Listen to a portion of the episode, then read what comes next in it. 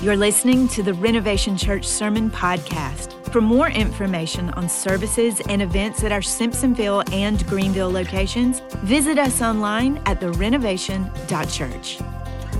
Today's message is presented by our senior pastor, Jeremy Havlin. It's good to be with you guys. Uh, we've been in a series called Called. That's a little bit of a tongue twister. And I'm going to be reading, we've kind of, just for general information, I've kind of been in the ESV a lot more lately. So I'm going to be reading from a passages of scripture from the ESV. Uh, I'm going to be in 1 Corinthians chapter 12, the end of it, and then the beginning of 13. And I'm also going to be in Luke. But you know what? You can just, the verses are going to be on the screen. Have you ever had anyone in your life that would ask you to do something and you're just like, when they asked you, you're like, okay, yeah, I got to do this because it's the person asking and how they ask, then you just, you're, you're committed to doing it. When my family would travel back from overseas from the mission field, we'd stay at my grandmother's house for periods of time. And my granny, who's not very tall, she's a sweet little old lady, had no problem, by the way. If you did something wrong, she would stand in your face and you would know it. You did not win across granny. But she was a sweet old lady. But she had this ability that when I was staying at her house to ask me to do things around the house for her. And she would pay me. She would pay me probably not amazingly well. Of course, granted, I was living in her house for free, eating her food, so that counts as something significant for sure. But I would always remember when I was going to stay at Granny's house, she's going to sit me down and be like, hey, listen, can you do this project for me? And as I got older, I just started getting used to, okay, Granny's gonna ask me to do something. And I remember when I was a teenager staying at Granny's house, she came to me one morning, she said, hey, listen, will you put in a pathway of paver stones to my front door? When someone asks you to do something, you have this ability, I was like, sure, Granny. And so I did not realize what I was signing up for. And she, she took me out there into her lawn, and she has this big ranch house out in North Carolina. And it was not like two little stones, it was an entire pathway. She's like, Great, I'm so glad you want to do this. I'm like, All right, woo! Went to Lowe's, she bought all the stone. And for a day and a half, my teenager self spent, was out there taking these heavy stones, creating this amazing pathway for my granny. Now, at the time, I'm like, man, this is a lot of hard work. Can I just tell you something? Hard work is actually good for you. Hard work when you're a teenager is good for you. And so, like, I'm out there and I'm working hard, and my granny and, and is out there. And here's the thing, which is funny: as a teenager, you're like, ah, you know, whatever. You just want to, you're, you're, just, you're just doing it. I'm 42 years old. That stone pathway is still right there. I'm proud of that little monument that I did. My teenager self was out there, blood, sweat, and tears. For all these years later, it's still right there, and I can look at that. I signed my little name on that. That's something that I did. But my granny had this ability that when she would ask you to do something, she'd send you on this mission. My sweet little old granny, hey, can you, man, my floors really need mopping. Can you mop the floors? Have you ever had anyone in your life that was able to ask you to do something? And you're like, yeah, okay, I'm gonna do this. Imagine for a second God, God, the creator of everything, sits and he looks at you and he's gonna say, I have a mission that I want you to do. I'm gonna ask you to do something. This is the thing that I'm gonna tell you, I want you to go on with your life. You can do all these different things, but there's a mission that your life should be aiming towards, that you're called by him to do. And in fact, the Bible says that God does just that. Jesus, before he ascends back to his Father, he looks at his disciples and he looks at them. He says, I want to give you a mission. I want to give you something that when I leave, you're going to continue to carry on. And it's called the Great Commission. And I'm not going to read these verses, and you probably know them. In fact, the vision of our church, building disciples to go make disciples, comes from Matthew chapter 28. It's called the Great Commission. This is God looking at us Again, the church is not a building, the church is also not a service, it's a people. He looks at his people and he looks us dead in the eye and he says, I want you to live for more than just now. I want you to live for a mission. And he says this I want you to go into the world. And I want you to take this message, this gospel message of what I have done, of what I have taught, and how I gave my life and resurrected. And I want you to go into the world, to Judea, to Samaria, even to the remotest parts of the earth even to Honea Path, as far away as Pelzer. And if you can find Piedmont on a map, go there to, Gr- to Greer, to Greer, to Greer.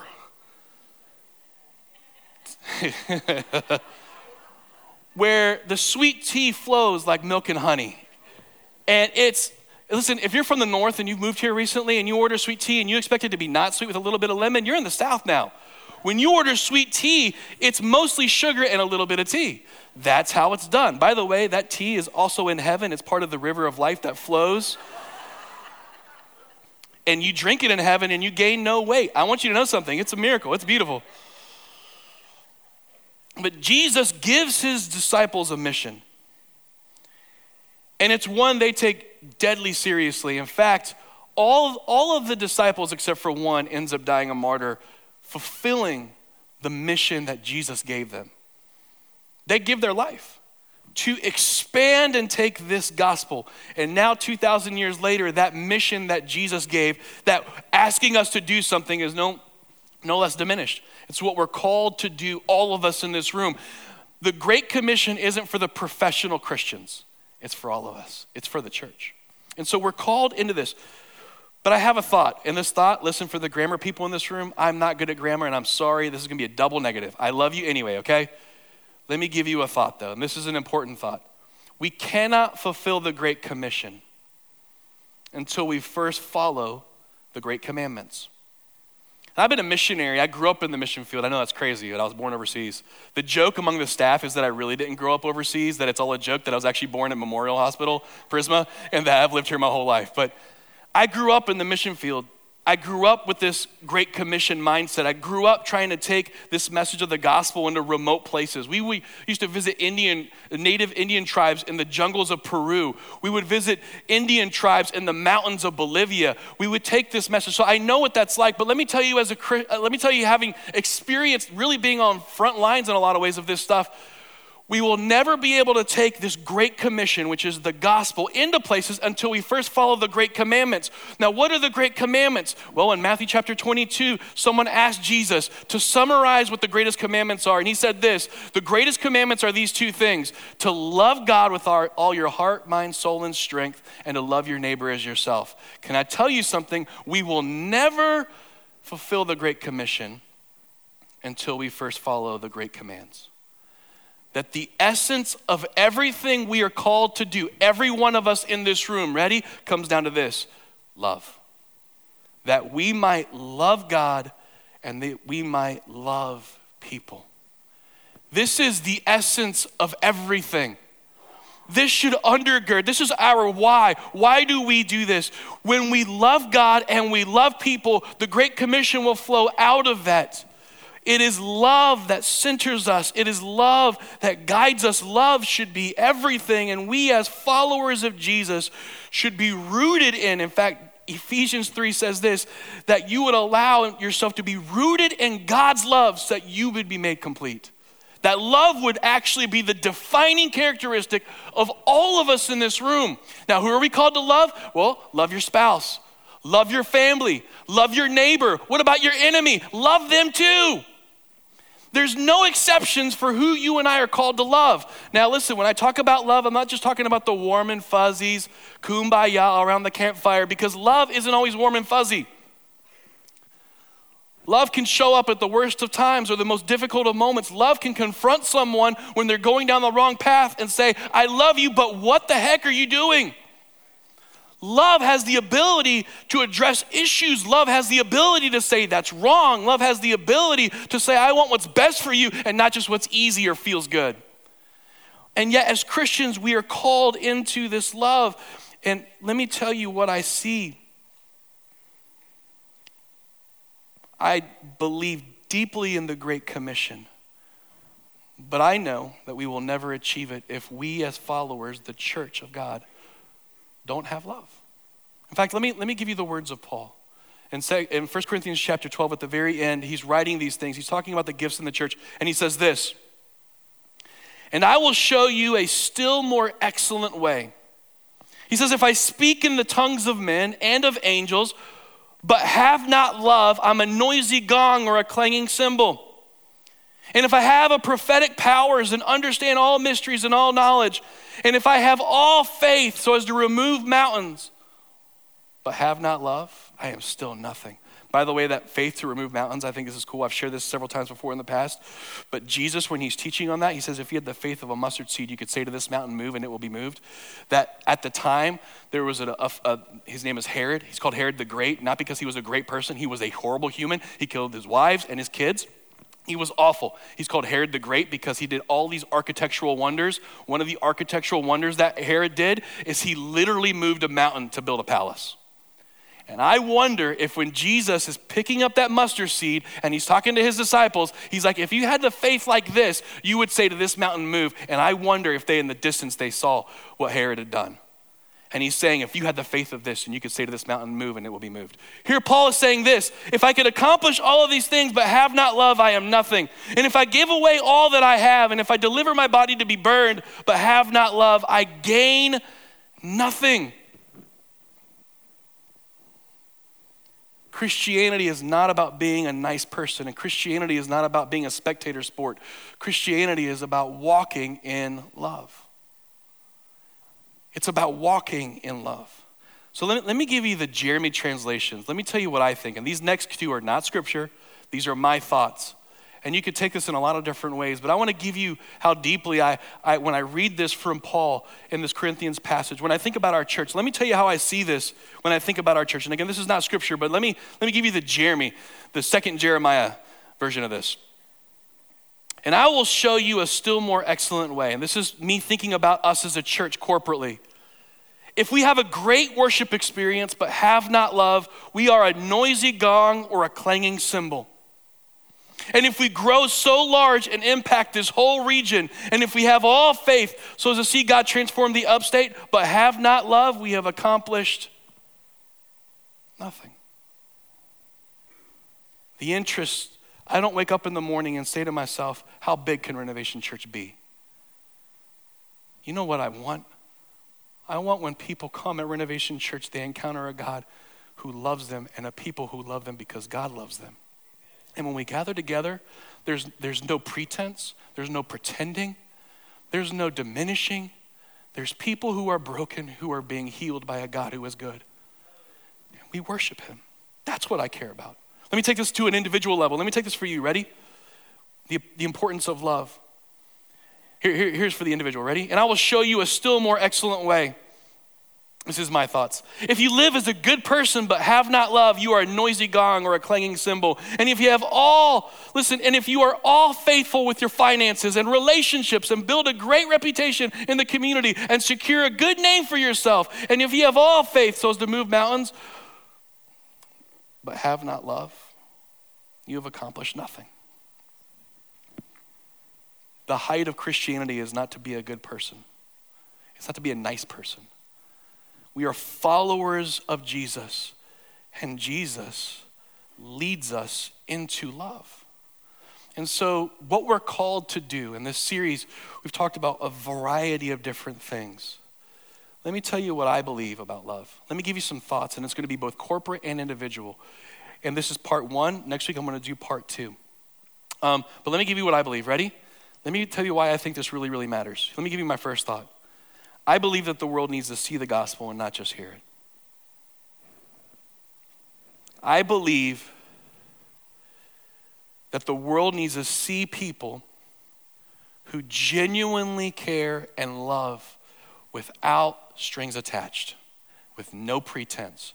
Now, again, when I talk about love, I'm not talking about just the warm and fuzzies. And we've made love in our current culture to be that you have to agree with how I feel. That's not love. We have to be very careful with that. We don't compromise on the things that we know to be God's truth. We don't walk away from God's truth. But by the way, my kids, they're growing up. I have 13, 10, and 4. My 4-year-old, if he told me that I loved him only by feeding him M&Ms, that's his interpretation of what love would be. As a dad, let me tell you something. I want him to also have a vegetable every once in a while. Like throw some broccoli in there, my man. Eat it, you know. And and and, and uh, so love isn't just about doing what what we think makes someone happy. That's not love.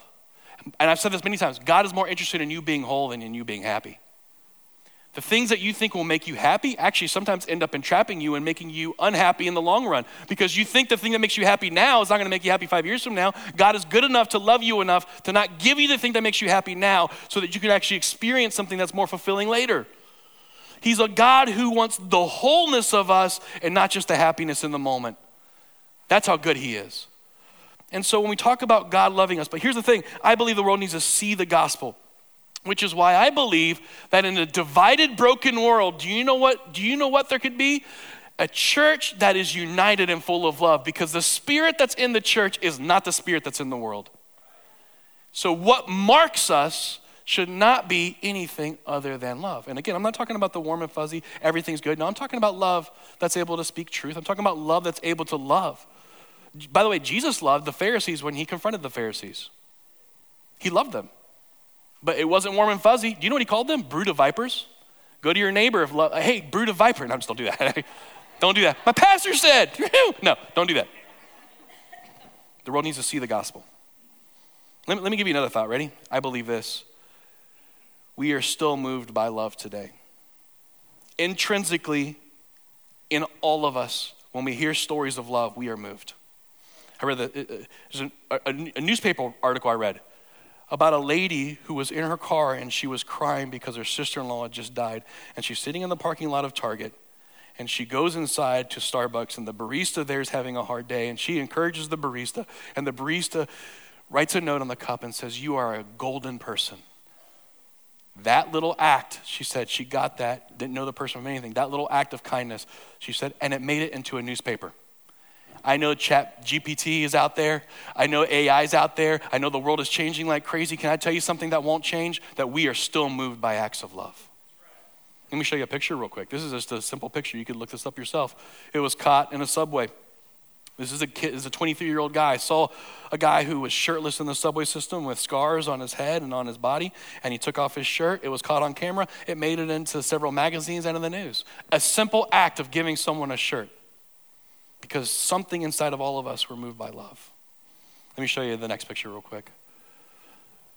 This is, there's a ministry called the Free Burma Rangers, and actually we support missionaries who work in this ministry. It's incredible. Their names are Blake and Sammy, and they have four beautiful daughters. But this guy right here, he's the guy who started this. He was a former U.S. Special Forces commander. So, commander in our special forces of our incredible military here in our nation. And as he was discharged from that, he went in and said, I want to start a ministry. And you know what his ministry is? You know what they do? They go into conflict zones with the name of Jesus. When everyone else is fleeing, they go into the conflict zones. And this picture right here is in Syria, in which ISIS has been shooting down.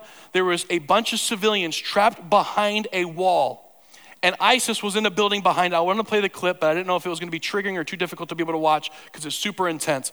But it's an unbelievable clip of ISIS behind in a building, and they're shooting and sniping at this entire group of people. And you're watching as the guns go, that there's bodies that are laying on the ground because they've been hit. And Dave, right here, his former special forces, notices that there's a little girl who's surrounded by, by listen, bodies that have been shot and he says to himself, Someone's got to go get that girl. And he looks around and he says, I'll go get that girl. And so, in the midst of gunfire, by the way, he's in there when everyone else fled. And the story, you look at him, and he gets up, and he's a former special forces guy, and he sees this little girl, and he runs into the gunfire. Literally, gunfire's coming at him, and he grabs the girl, and she's half catatonic at this point because her, I mean, just the pure hell of it. And he grabs her, and he runs out. And there's something in all of us that's, that is moved. How could we not be moved by that?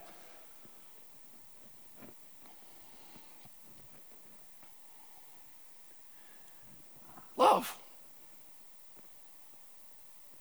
Love is changes things. Let me give you the last my last thought, and then we're going to look at two verses and then be done. Not only are we still moved by love, but let me tell you something. We can't give what we don't have. Do you know why I think we have a hard time loving? Because we have a hard time being loved. Now, let me, let me get to the root of this. Ready? As Christians, intellectually, we know that God loves us. And I think we've also had experiences in life in which we have felt God loving us. But do you know what the enemy does? It wants to steal our time with God so that we know deep in our hearts that God loves us to the core of who we are. Let me tell you, when I grew up, this is kind of random, I thought the Eiffel Tower was overrated. I'm like, why do people care about the Eiffel Tower? It's a stupid thing sticking up in the sky in Paris. It's not that romantic. And so I'm I, always in my life, I know it's random, thought the Eiffel Tower was overrated until when I was in college, I went over to Europe and I got a chance to visit the Eiffel Tower and see it in person. And I remember as a kid, long story short, I ended up waking up with a couple of buddies of mine. We actually ended up sleeping. We couldn't, you can't sleep there all night, they have guards. But like around four in the morning, we went out there, we laid our sleeping bags down, the guards let us do this. And I remember looking at the Eiffel Tower from the bottom looking up and the sunrise coming over and being there in person. Do you know what happened? It was unbelievably beautiful. Let me show you a picture of the Eiffel Tower from the bottom looking up. Being there in person is different from seeing in a picture. And do you know what I think we do with God? I think we know that God loves us, but it's like distant, it's far away. You might see Grand Canyon in pictures, but it's not the same as to you're standing on the precipice of the Grand, Pan- Grand, Canyon. That's a separate thing. Until you're actually at the Grand Canyon yourself and you look out and see the expanse, you can know about something or you can be with something. And I think we know about God's love, but we don't stop long enough. So, how come we can't give what we don't have? Because the enemy has made us be so distracted and busy that we don't stop long enough just to realize how deeply and much God loves us. So, real quickly, I want you to see this passage of scripture. Ready? Luke chapter 10. I'm going to read this fast. I'm going to invite Jeffrey to come up on stage. He's going to come up here and we're going to do something a little bit different as we wrap up service. Ready? By the way, if you don't if you wonder does God love you? Gabe mentioned this during worship. Go to the cross.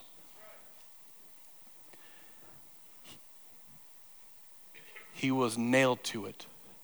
His insides were exposed when he was whipped, and a crown of thorns was placed on his head. And if you wonder whether God loves you or not, go to the cross. And then you know what else? Look back in your life. Has God not been faithful before? If he was faithful back then, is he not faithful today? I am running out of time. Holy Moses. All right, Luke 10.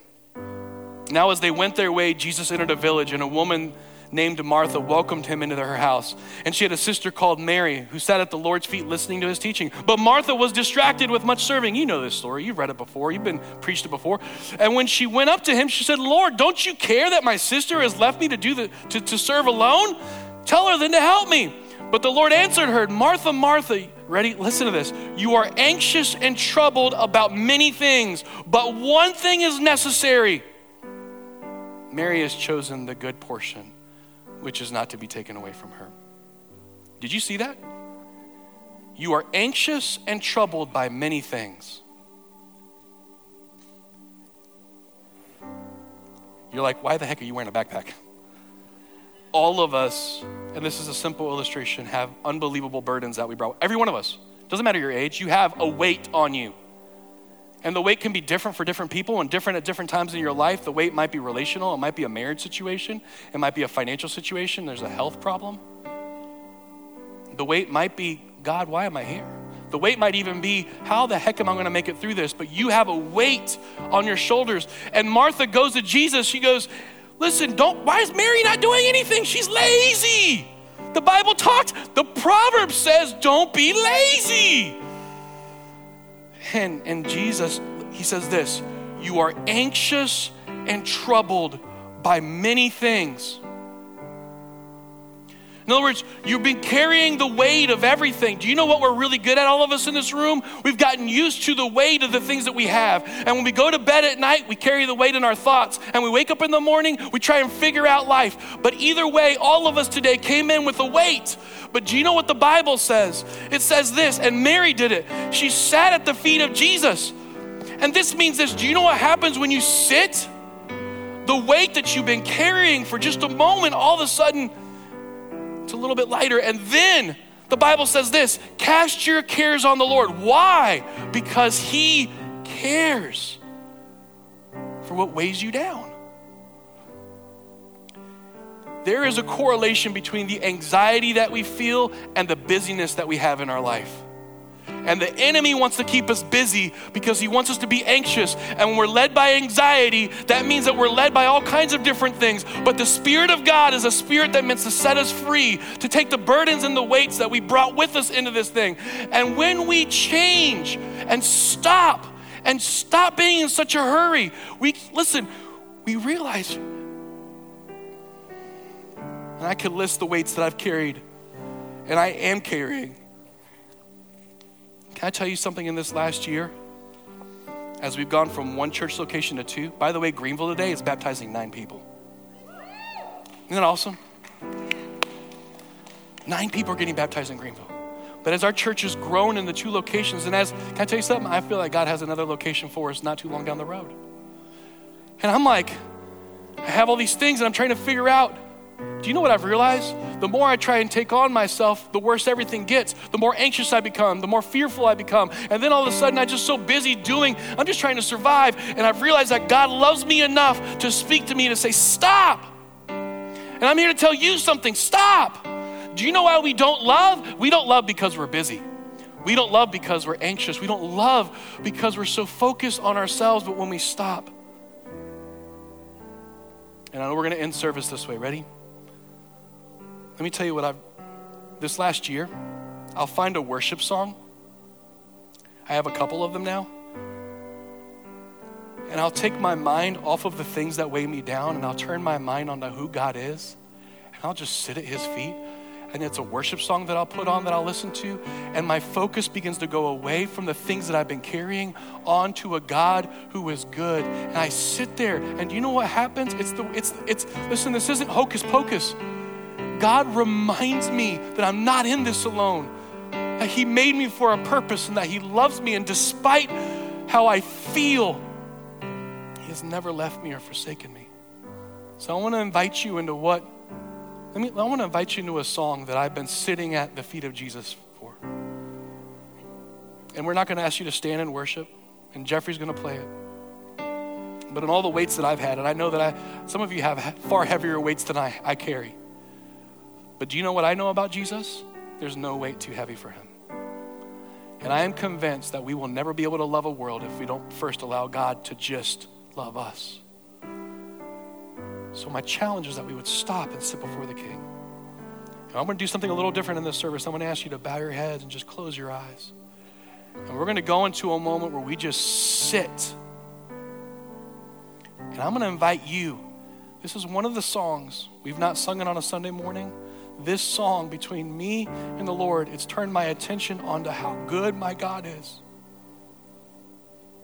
And when I, listen, when I was wondering, God, how do we do two, two churches? How do we do this thing? And I don't understand. When I was thinking, Lord, how do I make it through this thing with my family? Oh, Lord, when the weights that I carried, well, how's my mom going to do when she goes back overseas again and it's more dangerous? What's going to happen with my dad's health? What's going to happen? How am I going to make it through with my son's situation over here? I have all these weights, and when I would sit down and stop, this song would come on and I would turn my attention and I would see God is good and His love, His love would move me. So we're just going to take this moment and not be in a hurry and just allow God to speak to us.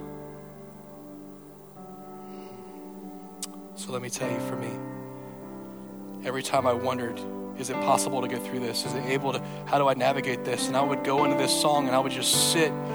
I would just sit at the feet of God and I would change my, I'm telling you something, my perspective shifted. I'm here to tell you something. God does not want you to live in depression. God does not want you to live broken. God does not want you to live wondering. What God wants is for you to see that He loves you so much that He died for you and that you are never alone, that He is with you like a shepherd with His sheep. He is guiding you. You have never been alone. And this love that God has for us is meant to complete us, to make us right, to make us whole with Him. Sitting at the feet of, the, of God so now listen to this passage of scripture. Ready? You know what happens when we sit at the feet of God? The Bible talks about waiting on the Lord. You know what happens? Isaiah 40 says this Have you not known? Have you not heard? The Lord is the everlasting God, the creator of the heavens and the ends of the earth. He does not faint, he does not grow weary. His understanding is unsearchable. He gives power to the faint, and to him who has no might, he increases strength. Even youths shall faint and be weary, and the young man shall fall exhausted. But they who wait on the Lord, they that sit at his feet, they that are not in such a hurry doing, but stop to just be in his presence, those that wait on the Lord, I love this, shall renew their strength. They shall mount up on wings like eagles. They shall run and not be weary. They shall walk and not faint. All right, I'm done. And I want you to look at me now. Listen to me. My challenge to you this week as pastor is stop doing. No, seriously, I know you heard me.